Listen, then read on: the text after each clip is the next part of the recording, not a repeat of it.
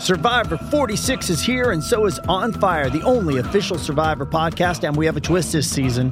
The winner of Survivor 45, Dee Valladares, will be joining us every week. We're going behind the scenes of the biggest moments, the how and the why things happen, and the strategy and analysis you can only get from someone like me, a Survivor winner.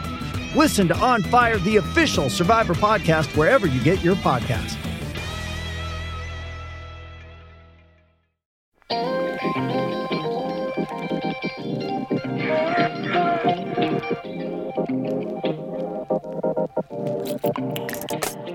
What's up, guys? Welcome into the Denver Sports Podcast. I'm Harrison Wind. We are presented by Breckenridge Brewery, the official beer of DNVR. If you don't know where to get Breck Brew, check out the Breck Brew beer locator on their website. Just type in your zip code, tells you exactly where to get Breckenridge Brewery. Also, if you're local, stop into the DNVR bar right below me here, right below this podcast studio, the DNVR bar. We got tons of Breck Brew on tap, Avalanche Amber, Juice Drop IPA, Good Company Hard Seltzers, whatever you want. We got it here at the DNVR bar. Got a really awesome interview today on the Denver Sports Podcast, which I'll get to in a minute with Jeff Morton. If you don't know Jeff, he has been covering the Nuggets for maybe longer than anybody. He covered the Nuggets during their Carmelo Anthony era, during melodrama when Carmelo got traded to the Knicks way back when. And had a great chat with him. It was like 30, 40 minutes, which I'll play for you in a second. But we got into a lot of stuff around Carmelo Anthony. Jeff walked me through the entire lead up to Carmelo Anthony's trade. Uh, we talked about why Carmelo actually wanted to leave Denver. We talked about how much his wife Lala maybe influenced or maybe didn't influence his move to New York. And we also talked about if there's ever going to be a reunion between Carmelo Anthony and the Nuggets, if the Nuggets will retire his jersey, et cetera, et cetera. So we'll get to that interview in a moment. But I wanted to start off today's show with an opening rant about Michael Malone. Because if you didn't see, Michael Malone got an extension with the Denver Nuggets earlier this week, an extension that reportedly made him one of the highest paid coaches in the NBA. And that extension is well deserved. And I'll explain why. Um, but I'll start by saying I have no idea why anybody would ever want to be a head coach in the NBA. It honestly sounds like one of the worst jobs in the world. Sometimes you get paid well, but I don't know if there's a more stressful job than being an NBA coach. You're always working. You rarely get credit for your team's success.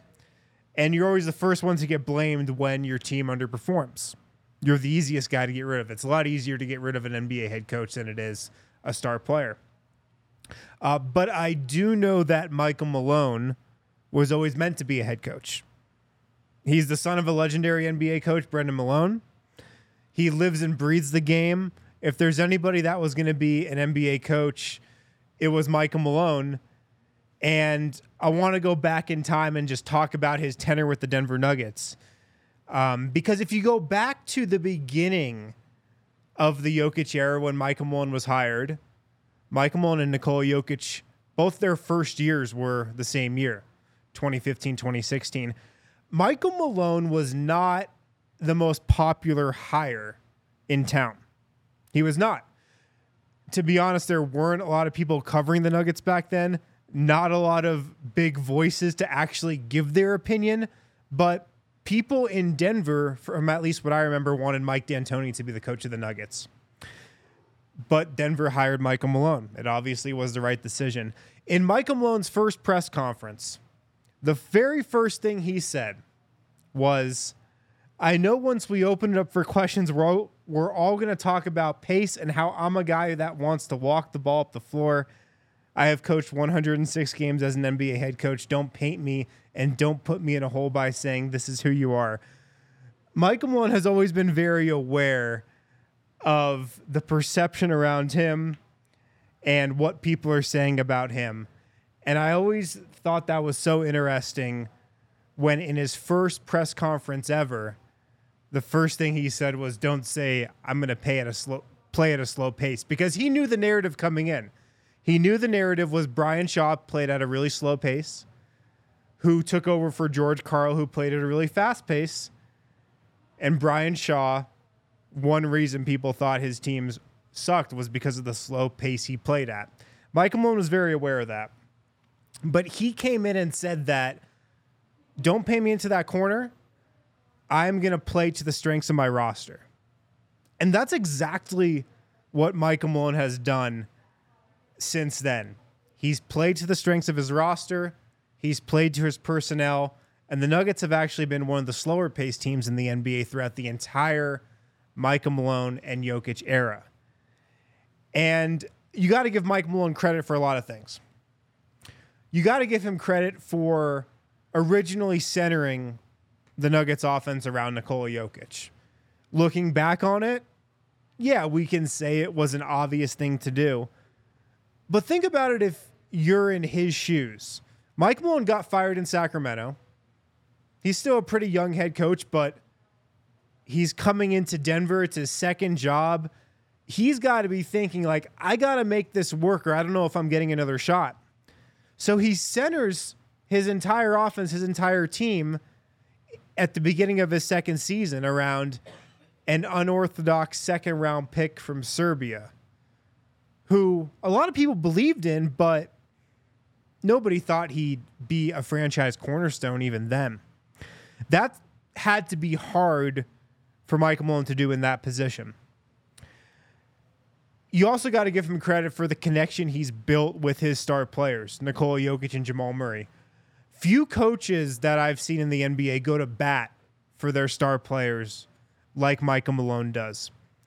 Michael Malone has always had Jamal Murray's back. I remember when Jamal Murray, in his first playoff appearance, in his first playoff series against the San Antonio Spurs, was awful in game one and then was really bad in the first three quarters of game two. Denver almost went down 0 2 in that series. Who knows? That could have been the end of the Jokic era right then. But Michael Malone stuck with Jamal Murray. He had his back. He trusted him to come through. He believed in him. And then, of course, Jamal Murray led that game two comeback in the 2019 playoffs. Nuggets won that series in seven games. I know how much trust Mike Malone's had in Jamal Murray has that's been something Jamal Murray really appreciates. With Nikola Jokic, Michael Malone went to Serbia multiple times to bond with him, to build that relationship with him. Those visits, I really feel, were instrumental in building the bond and the trust and the relationship that Mike Malone has with Nikola Jokic. And he's done similar things with other guys on the Nuggets roster as well. Finally, you've got to give Mike Malone a lot of credit for just the culture that the Nuggets have built. Look, of course, culture in the NBA is determined by your star by your star player. The best player on every team usually sets the culture for that organization. Nikola Jokic deserves most of the credit for setting the Nuggets culture here in Denver. But Michael Malone deserves a lot as well. And I think it goes back to his attention to detail, his preparation, his maniacal work ethic. Players always remark about how prepared Michael Malone is for every single game. They always speak really highly of how prepared he gets the entire team for a regular season game on a Tuesday night in November. A game that a lot of people would gloss over. He prepares for every game like it's a playoff game. And I really do think how dedicated he is to that part of his craft has helped set the dedicated culture that's really helped the Nuggets throughout the Jokic era. So, Michael Malone, man, he is going to be the Nuggets' greatest coach of all time. I think early next season, he's going to pass Doug Moe in wins. Uh, he's going to pass like Doug Moe and George Karl in total wins, regular season and playoffs, potentially later this season if the Nuggets make another deep run in the postseason. Um, but like I said, he's going to be the Nuggets' best coach of all time when it's all said and done. This contract extension pretty much affirmed that. And Michael Malone reportedly will be paid like one of the highest paid coaches in the NBA. And I think that's well deserved. So that was the opening rant for today. We'll get to Jeff Morton on Carmelo Anthony in one second. First, all, I want to tell you guys about DraftKings Sportsbook. They got some great uh, odds boost. They got some great bets to make for the NBA right now because in the NBA, the game can change in an instant, but no matter how the action unfolds, you know DraftKings Sportsbook has your back. This week, new customers can score $150 instantly in bonus bets for just betting $5 on basketball. Win or lose, you get an instant dub. Nuggets are playing the Pelicans tonight in New Orleans in season tournament game. Throw down five bucks on that. You get $150 in bonus bets instantly.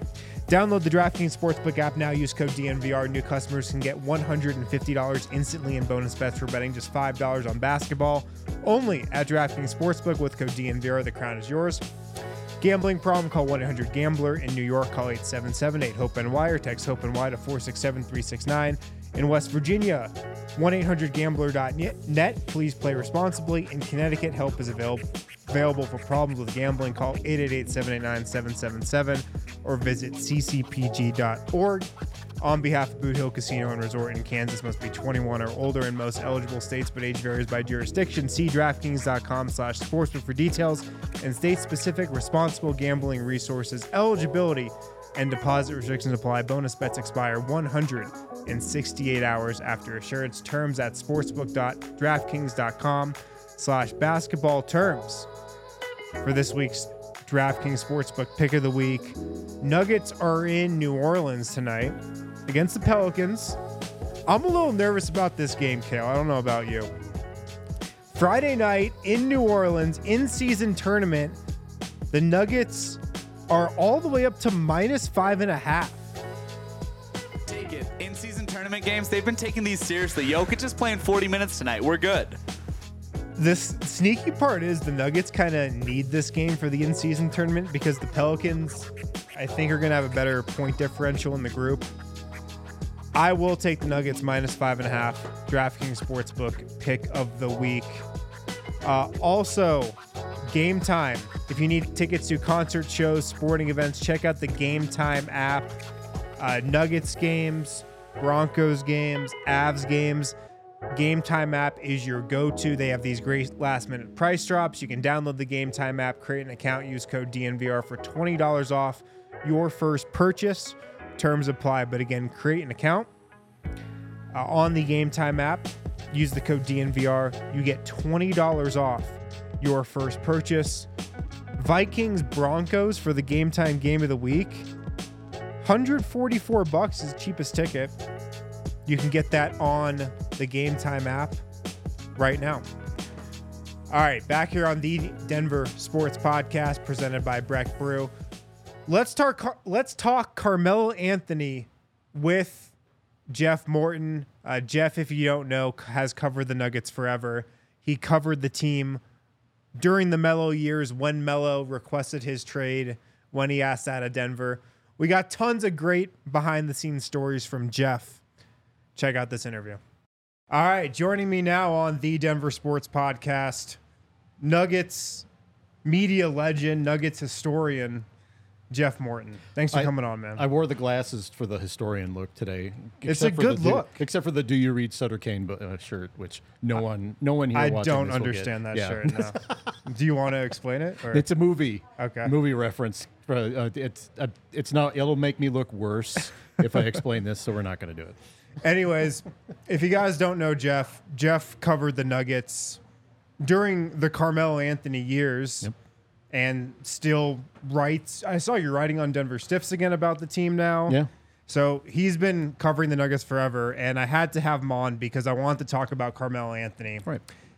And um, Jeff lived and breathed the entire Melo saga when he requested a trade, got traded, and uh, all the aftermath that came with it. So very excited to have you here, Jeff. Well, thank you for having me. I I, I don't get to talk about uh, that era of Nuggets as much as I have post like 2013. Yeah. it's it's amazing how it, different it is now, and which is very which is actually goes without saying because you know we've, we've got a championship here now, so Mm-hmm. no one really thinks about it. But it's a fascinating time to talk about. Yeah.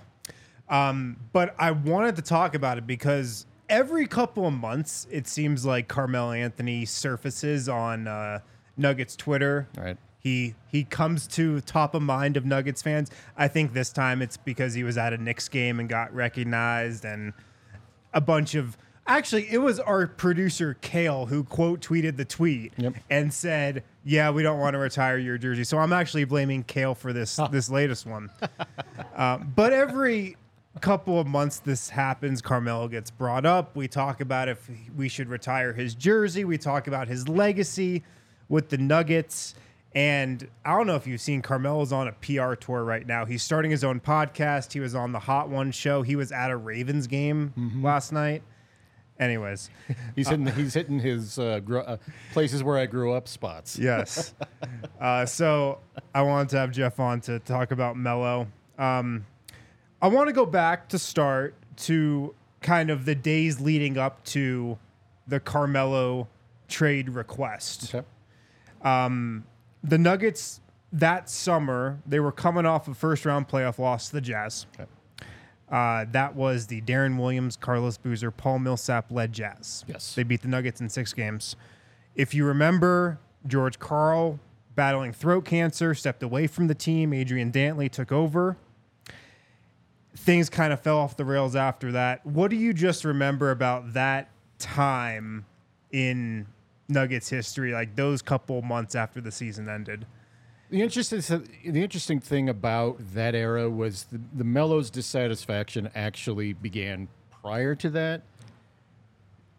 Probably at the trade deadline that year. Um, the Nuggets, uh, Melo had a firm belief that the, that that the Nuggets needed to have a big to counter the Bynum Gasol thing, mm-hmm. which is what stemmed from the 2009 Western Conference Finals. Right. And what that did was it it it put in this tension between Melo thinking that he needed to have the same power that LeBron did in Cleveland with like dictating personnel and all that stuff, and the Nuggets' belief that they had what it took to have a George Karl coach team be a contending team. The year started off tremendously it was the Nuggets had I think the best one of the best records uh, in their franchise history going into the All Star break, and it was right at that time George announced that he had cancer. It was like I think a, a week after the All Star break, after he coached the All Star team. Yeah. And what happened was they had Adrian Dantley come in intermittently because George was actually still coaching after he announced that he had uh, the cancer. So he would do the chemo, come come coach, and then do all that. Long story short, he had Adrian Dantley, and none of the players respected Adrian Dantley. It was very clear.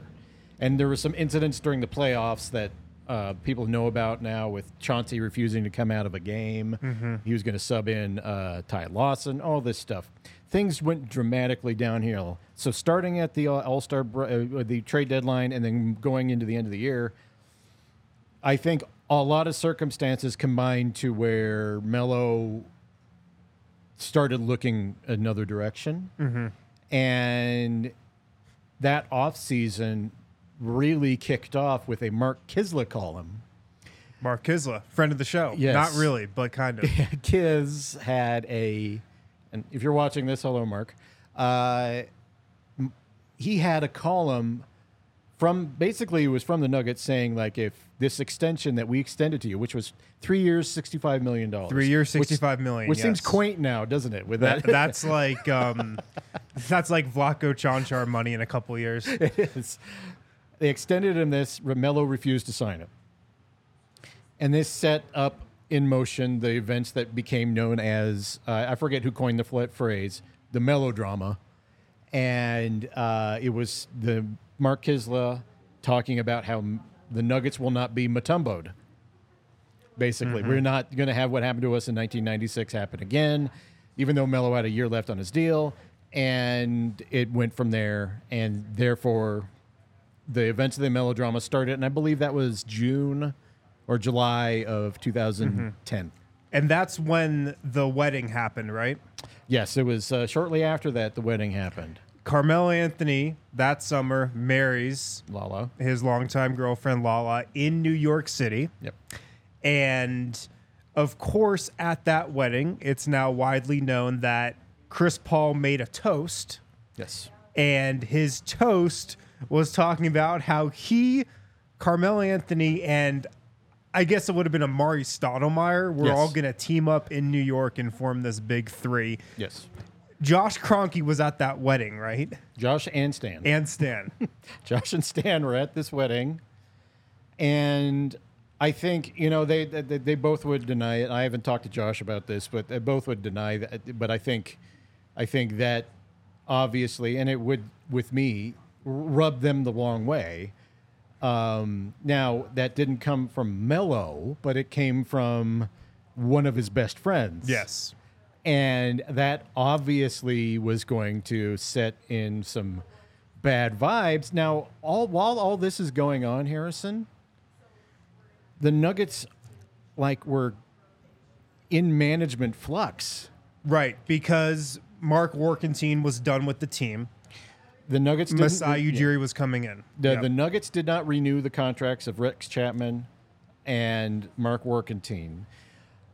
Wark later said the Nuggets offered him an extremely low ball offer, uh, so there's con- disputing reports on that. But uh, I did know Wark a little at that time.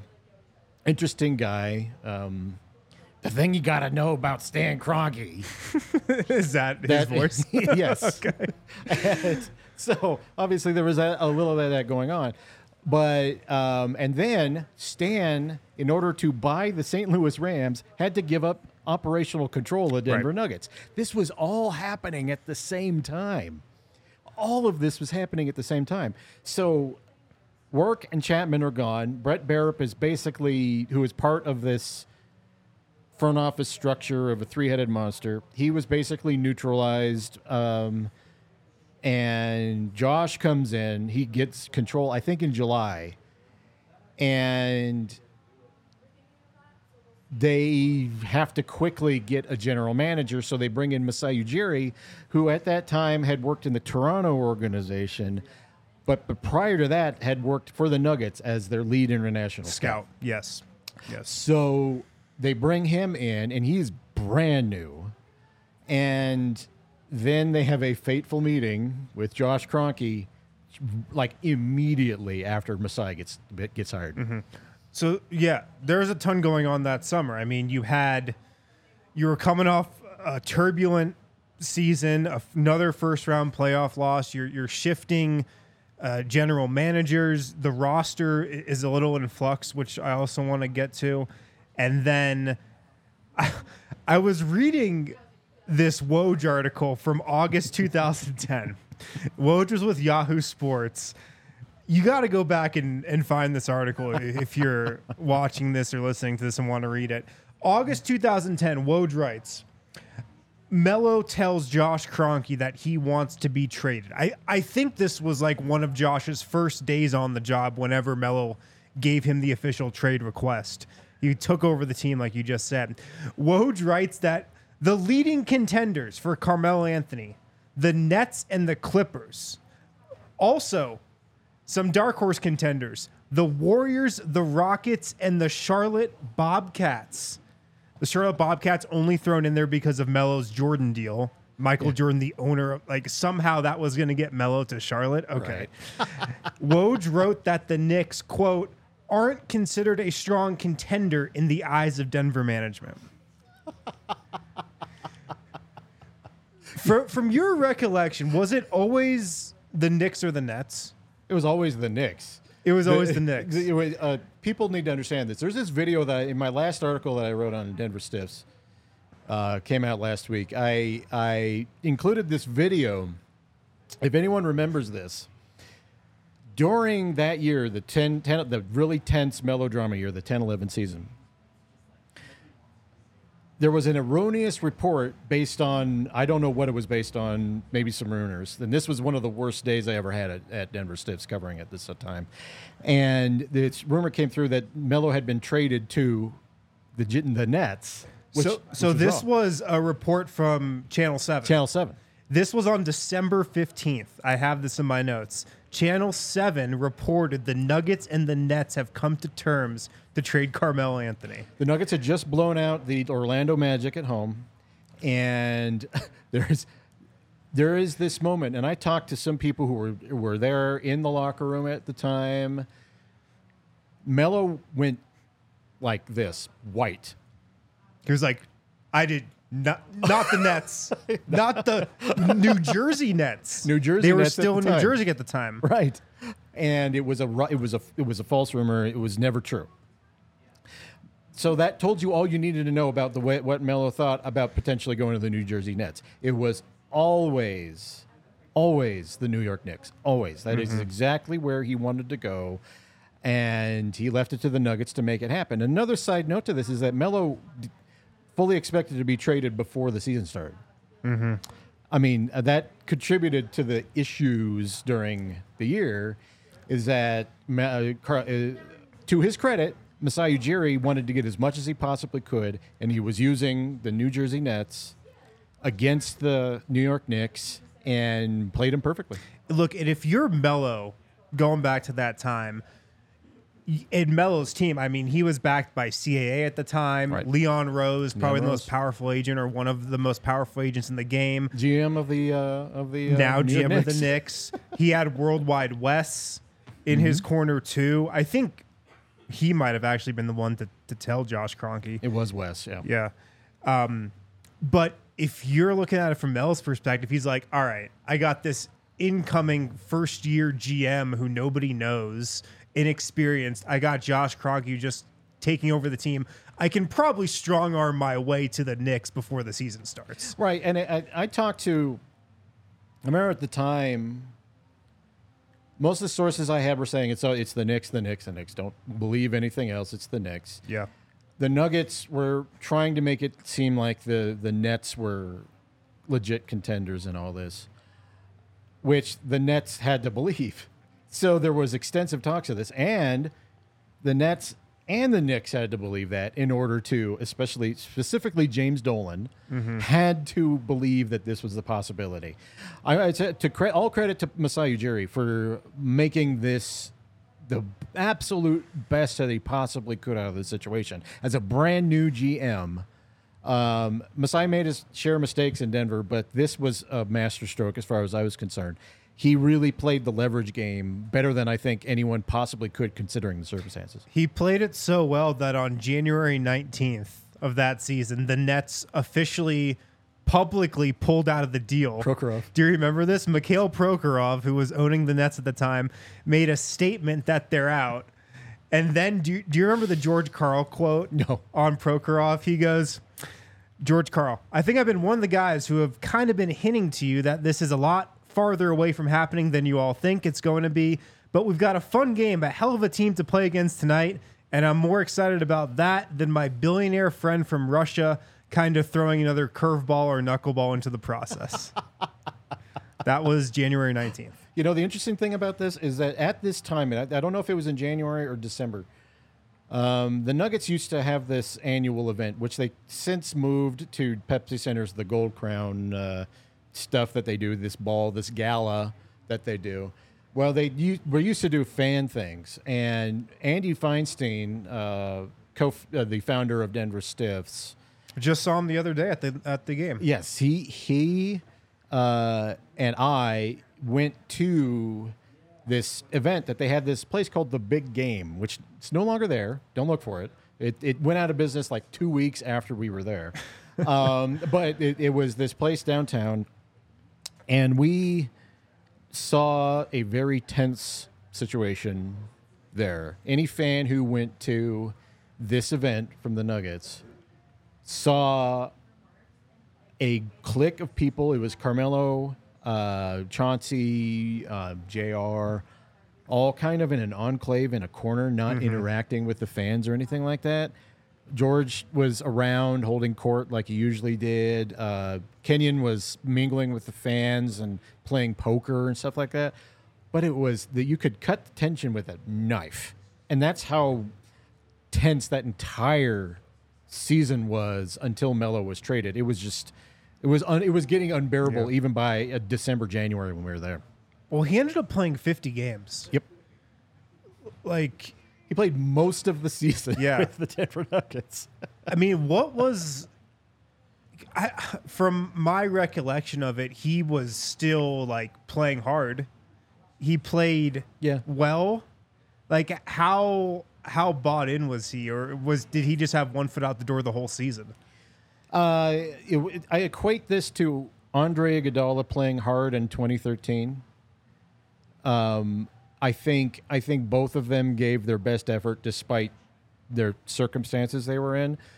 Melo did have some moments where he was checked out, Yeah. um, and George would complain about the effort he was giving in practice and stuff like that. I'm sure that went over well. Yeah, but uh, in fact, I think I, I wrote about it uh, that that uh, uh, in December that year about uh, some one of George's complaints that he made to me, and but he did overall play well, and I think he had a forty point game his last game in Denver.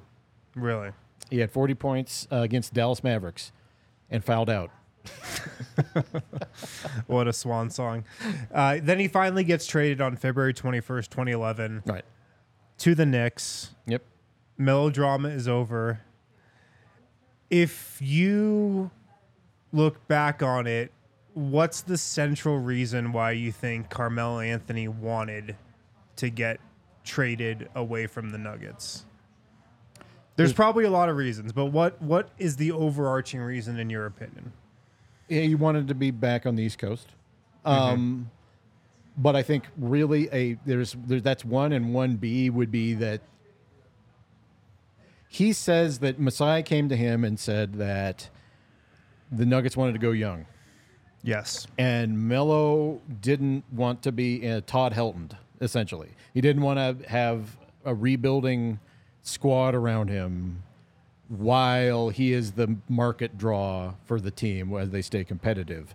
I don't know whether his interpretation of Masai's comments was accurate or not. Whether Masai, the, the obviously they had a decision on Kenyon Martin, they had a decision on J.R. Smith, they had a decision on Chauncey Billups. Uh, He was also uh, very upset about them getting rid of Dahntay Jones. He, he has said that publicly. yes, which is interesting because Arron Afflalo played really well that year, and Yeah. that's who they gave uh, Dahntay up for. And Melo was playing at an MVP clip at the beginning of the season, and uh, that arguably was a better team than 2009-10 Nuggets team was argu- arguably better. The one 10-11 was not. That's the one that had Shelden Williams and uh, Al Harrington uh, on the squad. Uh, but I I think Melo's perception wasn't necessarily what Masai was thinking, but Yeah. whatever was communicated to him, Melo took to heart. Yeah. And everything he said publicly about the trade has been like, I wanted to leave because I didn't want to be in a rebuilding situation. Yeah. Like he he publicly has has doubled down on those comments that the Nuggets were definitely going to rebuild, which they didn't really end up doing anyway. I mean, the haul they got from the trade was good enough to still contend. Stan Kroenke has approved a rebuild, full teardown, once. Mm-hmm. 2002, 2003, one when they won 17 games. Yeah. In the entire 23 years he's owned this, owned this team, it's happened once. Yeah. So there was, I don't think there would, there was any way that Stan was going to say, "Let's do a full teardown." He just is, doesn't operate that way. How big of a factor was Carmelo Anthony's wife in him wanting to go to New York? I think the perception of Lala has been overblown. I I do think that it was a factor, but I don't think it was the factor to the extent that it was played up to be. I, I'll, I'll put it to you that way.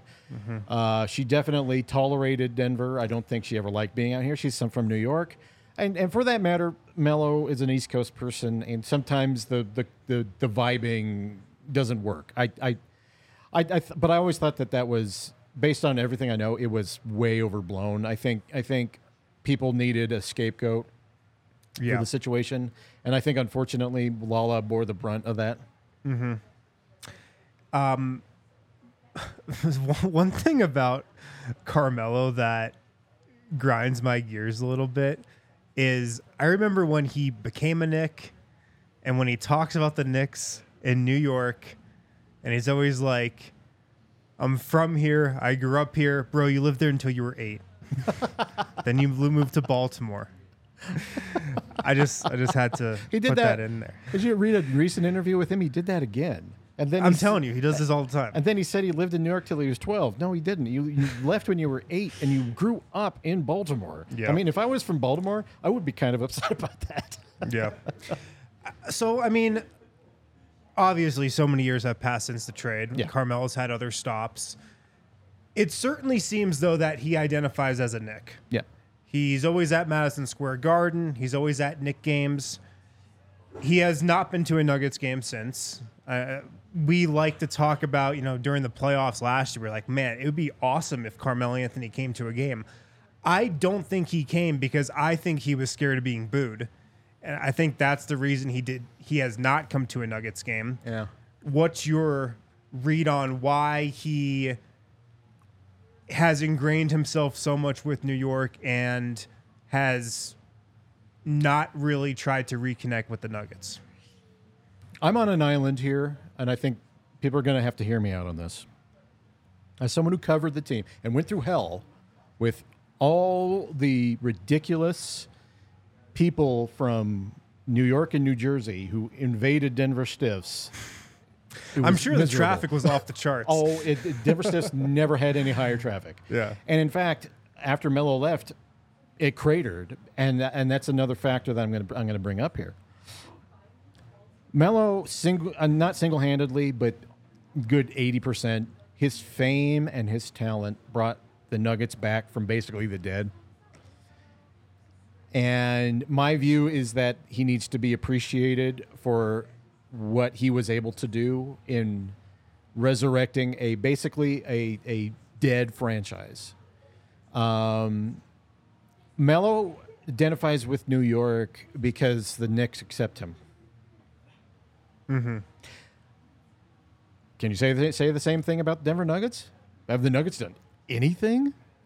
Anything? Have the Nuggets even acknowledged the the Western Conference Finals run in 2009? It is like when Melo was traded, everything was er- uh, like 2003 to 2011 was erased. It no longer exists, and it's weird. And and that's what actually got me thinking when I wrote my article about that. That's what I'm like. There's a massive gap in the Nuggets' appreciation for their history, which is well, it's been an organizational thing for the Nuggets going back to the '80s. They've always had issues with this, but it's there is. I wish, I wish, and just speaking for me, I wish the Nuggets would have the wherewithal to be the bigger person here, and I don't think they have. Melo owes his part to it, and Melo has not acknowledged what has happened and its effect on the fans. Mm-hmm. But there is a massive gap in the appreciation of a Denver Nuggets franchise, and you know me as someone who is uh, a, a someone who appreciates the history of this Denver Nuggets team. It bugs me. It bugs me that this really pivotal part of the franchise is kind of not there anymore, and I it, I don't think it needs to be like that. You know, Yeah. I mean, do you think that's at all because the Nuggets now have the best player in franchise history and just won a championship and have have had this new era over, you know, the last 6 7 years that it ended a lot better than that era did?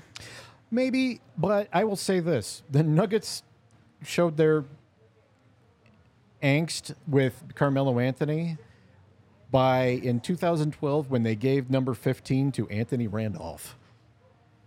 I didn't think about that. Had nothing to do with no. Yo, people need to separate Jokic from this. This is the Nuggets versus Melo, and had its effect on the fans. Forget about retiring the number. I think that's a conversation for way, way, way, way down the line. I Well, I'm going to ask you about it in like, Yeah, 10, I'll- I'll- in like yeah. 10 minutes. So. I preemptively destroyed Harrison's conversation by saying that. Um, I I think this is more about the Nuggets at that point in time were like, screw you, and they gave his number to Anthony Randolph yeah. the the founder of the Anthony Randolph principle, which is if Anthony Randolph is your leading scorer, your team lost. okay? So literally that is exactly what the Nuggets did in 2012. That shows you how bitter they still were at that point in time. And and quite frankly, it upsets me that it's kind of still remained the same since then. As a just it's great. I'm not talking about the players or coaches or anything like that. Just an, up up above that, how it just kind of remains like that. It's really upsetting. Yeah. I never thought about them giving 15 to Anthony Randolph. Obviously, I've thought about them giving 15 to Nikola Jokic, and you know the the talking point with that has always been, oh, they never thought Jokic was going to be, you know, this type of player. Obviously, a Hall of Famer, uh, the best player in franchise history, so they never thought about having to retire it. But the fact that you bring up that they gave 15 to Anthony Randolph makes me think that the Nuggets maybe decided when that happened that they were never going to retire Carmelo Anthony's jersey. That's that's if, if I was writing, I would say Taps knows because that's that's 100 percent. At least in my view, I haven't talked to Nuggets about this. Probably never will. But when you do that, you give it to Anthony Randolph, who is not. I mean, God bless Anthony Randolph. He had uh, He had way more hype and like positive buzz than Nikola Jokic did when Yeah. they both got their respective number Yeah. 15 jerseys. Yeah, I mean, uh, he was a player that they amnestied uh, uh, Birdman Andersen for. They, they had they had to amnesty him in order to sign Anthony Randolph. So So, I, I mean, I guess I know your answer to this. You don't think the Nuggets retire his jersey? I just don't think it matters because I, I think people are hung up on it, and everyone has their um, tribes when it comes to this sort of thing. I'm on I'm of the view that the before any of that needs to be even considered, the Nuggets and Melo need to have a détente because Oh, there 100%. Has, there has been nothing Yeah. nothing and it and it's like who's responsible and now i mean like i know i mean i'm, I'm, I'm going into podcast mode i'm going to ask you a question but do, is there is there a point to where you think the nuggets or or Melo will reach this because I, I'm I, it's been 13 years there are people who are watching the nuggets right now who never saw Carmelo Anthony as a Denver Nuggets uniform. Yeah. Do I think there's a point where they reach a reunion Do you of think they sorts? Um Yes. I actually do think eventually there will be um an olive branch extended by maybe the Nuggets, maybe he initiates it. I don't think it will be in the short term. Do you remember when he was in here uh, with the Blazers and it was during the playoffs and he got booed? Yeah. And I think people made fun of him for his reaction. I think Melo was genuinely surprised he was still being booed I after, agree. After I agree. 13 years. Or at that point it was 10 years. And I think I think at that point is when it started occurring to me that how long it had been that Melo has was not part of the organization. And how weird it was that even after 10 years, he was still being booed as if it was the first time he played, came in with the Knicks in 2013, you know? Mm-hmm. And that that is when it started dawning on me. It's like, what what are we? I mean, I'm like I can only speak for me, folks. I I, I you know, come at me on uh, on Twitter if you want to, but I I just think that we've reached a point in time where it's become ridiculous. And it and something needs to happen because we can't just erase history. You know, Right. we just can't do it. And I mean, to your point, you said it a couple minutes ago. Carmelo Anthony did resurrect a franchise that had nothing going for it. Can I, let, let me just tell people how bad the Nuggets were in case you uh, have no memory of this. They didn't make the playoffs for eight straight years. Um, they had two years where they won 11 games and 14 games. Uh, the year before Melo got there, they won 17. The year before that, they won 25. Um, and it was a just a one of the worst franchises in professional sports. It was them uh, in the 90s. It was them and the Dallas Mavericks who were the worst.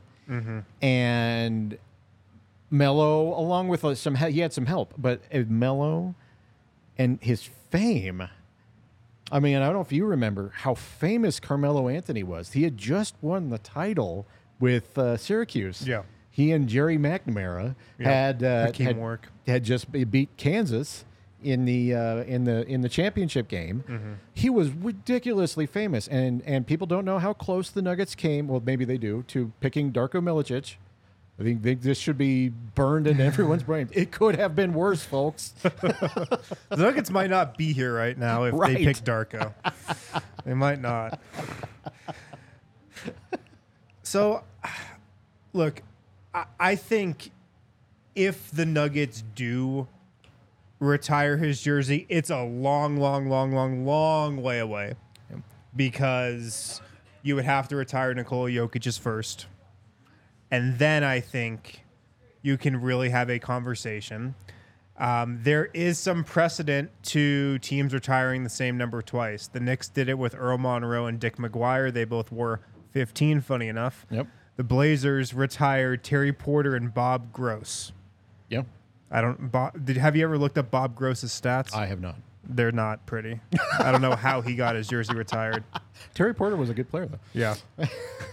um, so I mean, final kind of question for you though, like, where do you think Melo and a potential Nuggets reunion, makeup, olive branch goes in the next several years? Do you think that is a possibility? Do you think that could happen? The Nuggets are going to have to set the conditions to where Melo won't get booed. How would they do that? They're going to have to make do, do go really baby steps with this because,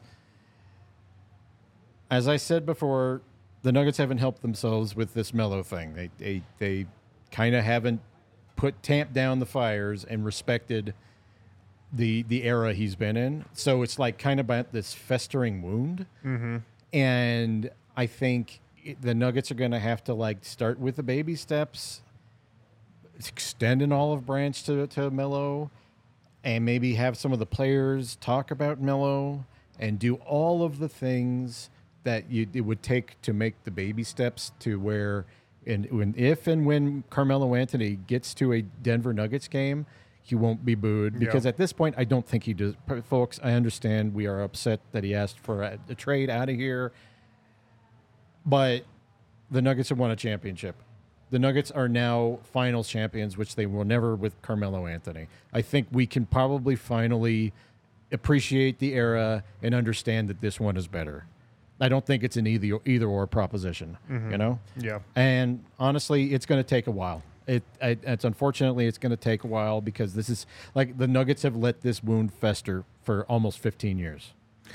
Do you have any more untold Melo stories that you can say publicly? Man, um, I mean, I, I'm. I mean, I'm sure there's so much stuff that is just incredible, uh, like incredible moments, incredible stories from from those days, and just all the drama around the team.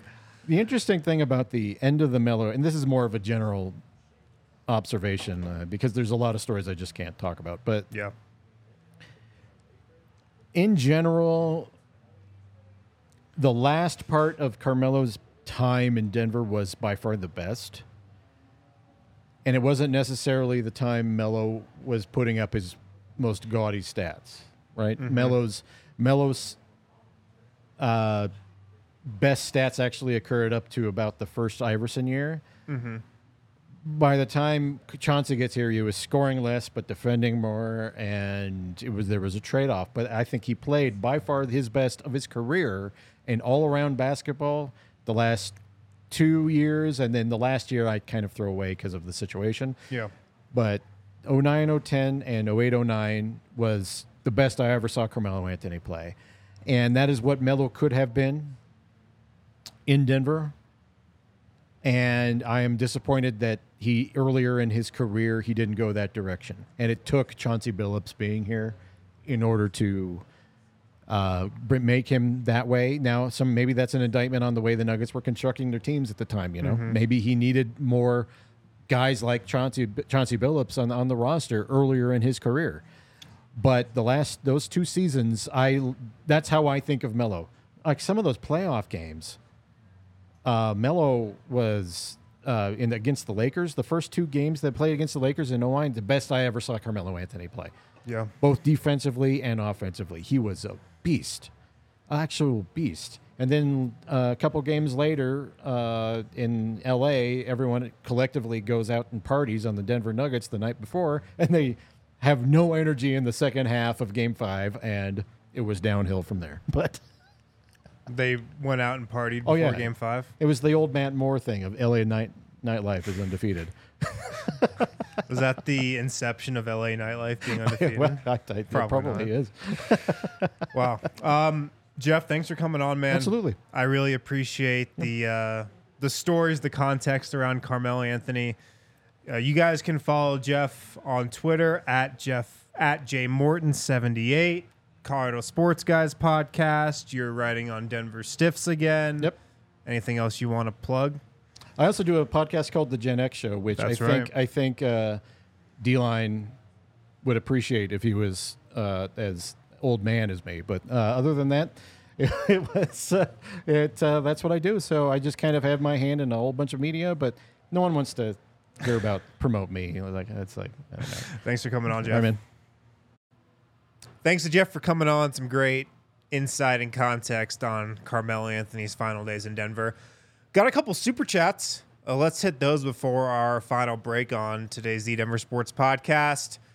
Our guy Clarity, they should retire this question. No, I'm good to retire this question. I want this to actually be the last time any Nuggets fan talks about Carmelo Anthony. I won't bring it up again. I promise. I'm blaming you, Kale. yeah, you, can't heard the me. interview. Yeah. I'm blaming Kale for this episode of the Denver Sports Podcast and the latest discourse around Carmelo Anthony. It's it's on you, Kale. Uh, Gerardo, Melo game winner against the Bulls. Looked dead inside. I don't remember that one. I, I mean the the most iconic Melo game I remember is of course, or I guess most iconic Melo moment is his game winner in the playoffs against Dallas. Um, I don't remember the Bulls one off the top of my head though. I don't.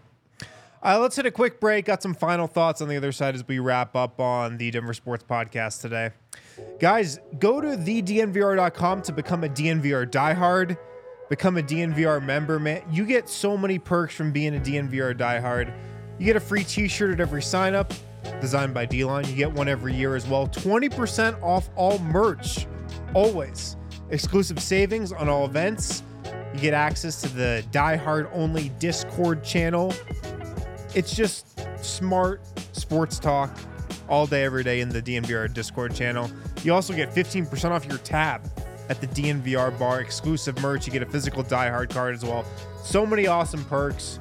You get access to the DNVR Daybreak, the newsletter that I write here. You also get access to tons of content behind the paywall on thednvr.com. We do two Nuggets roundtables a week, me, Adam Mares, and Brendan Vogt on thednvr.com. Only diehards get to read those. So uh, become a DNVR diehard member, seven bucks a month. Go to thednvr.com. Also, make sure to check out FOCO. FOCO is the leading manufacturer of sports and entertainment merchandise with a product line that includes apparel, accessories, toys, collectibles, novelty items, and more. It's the best officially licensed gear for all sports and fandoms. A- lot of our set decorations, bobbleheads, they came from FOCO. They are officially licensed, so legit, legit stuff. FOCO, F O C O. They always have our back for Colorado sports, and they have yours too. Get the best gear around by using the link in our description. For all non presale items, use the promo code DNVR for 10% off. Also, want to shout out Breckenridge Brewery, the presenting sponsor of the Denver Sports Podcast. Breck Brew is the official beer of DNVR. If you don't know where to get Breck Brew, check out the Breck Brew beer locator on their website. Just type in your zip code, shows you exactly where to get Breckenridge Brewery no matter where you are. Also, if you're local, stop into the DNVR bar. We got tons of Breck Brew on tap, Avalanche Amber, Juice Drop IPA, Broncos Country Pale Ale, all your favorites. We've got them here at the DNVR bar. All right, back here on the Denver Sports Podcast, wrapping up today's show. I just want to react to a couple things Jeff said. One of them was his point about the Nuggets not recognizing those Melo years anymore. And I saw you guys in the chat kind of disagreeing with what he had to say. And I kind of disagree with it well as well. And maybe it's just because we're coming off this championship and we now have a guy wearing number 15. And it's actually not even about the number 15 in this case, but we have the best player in franchise history. We have the guy who's going to be looked at synonymously with the Denver Nuggets forever. And he has achieved so much more than Carmelo Anthony ever did with the Nuggets. Like it took Nikola Jokic, you know, two appearances in the playoffs to get as far as Carmelo Anthony ever did in the playoffs with the Nuggets, which was the Western Conference Finals. Melo took a while to get there. Nikola Jokic did that in 2020 in his second ever time in the postseason.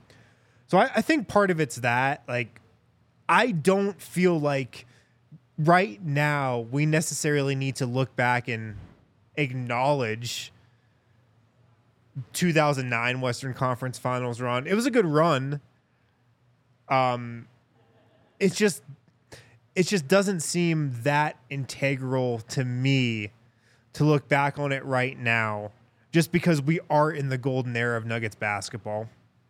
That being said, I definitely think there will be a time and the place in the future to look back on it and recognize it. And I, I think that's what Jeff was getting at as well. Um, also, the impression I got from Jeff now I don't think the Nuggets are going to retire Carmelo Anthony's jersey. Specifically because he noted how they gave it to Anthony Randolph. I think that is actually when the Nuggets made up their mind if they were ever going to do it at that moment. Guys, thanks for tuning in to the Denver Sports Podcast today. I'll have another guest next week. Uh, stick around. We got Nuggets game tonight. Nuggets at the Pelicans in season tournament. That game is at six. We'll have the pregame show at five thirty. We'll have the postgame show as well later on tonight on the DNVR YouTube channel. Me and the fellas. Thanks for tuning in, guys. Talk to you next week. We all silly like the mayor.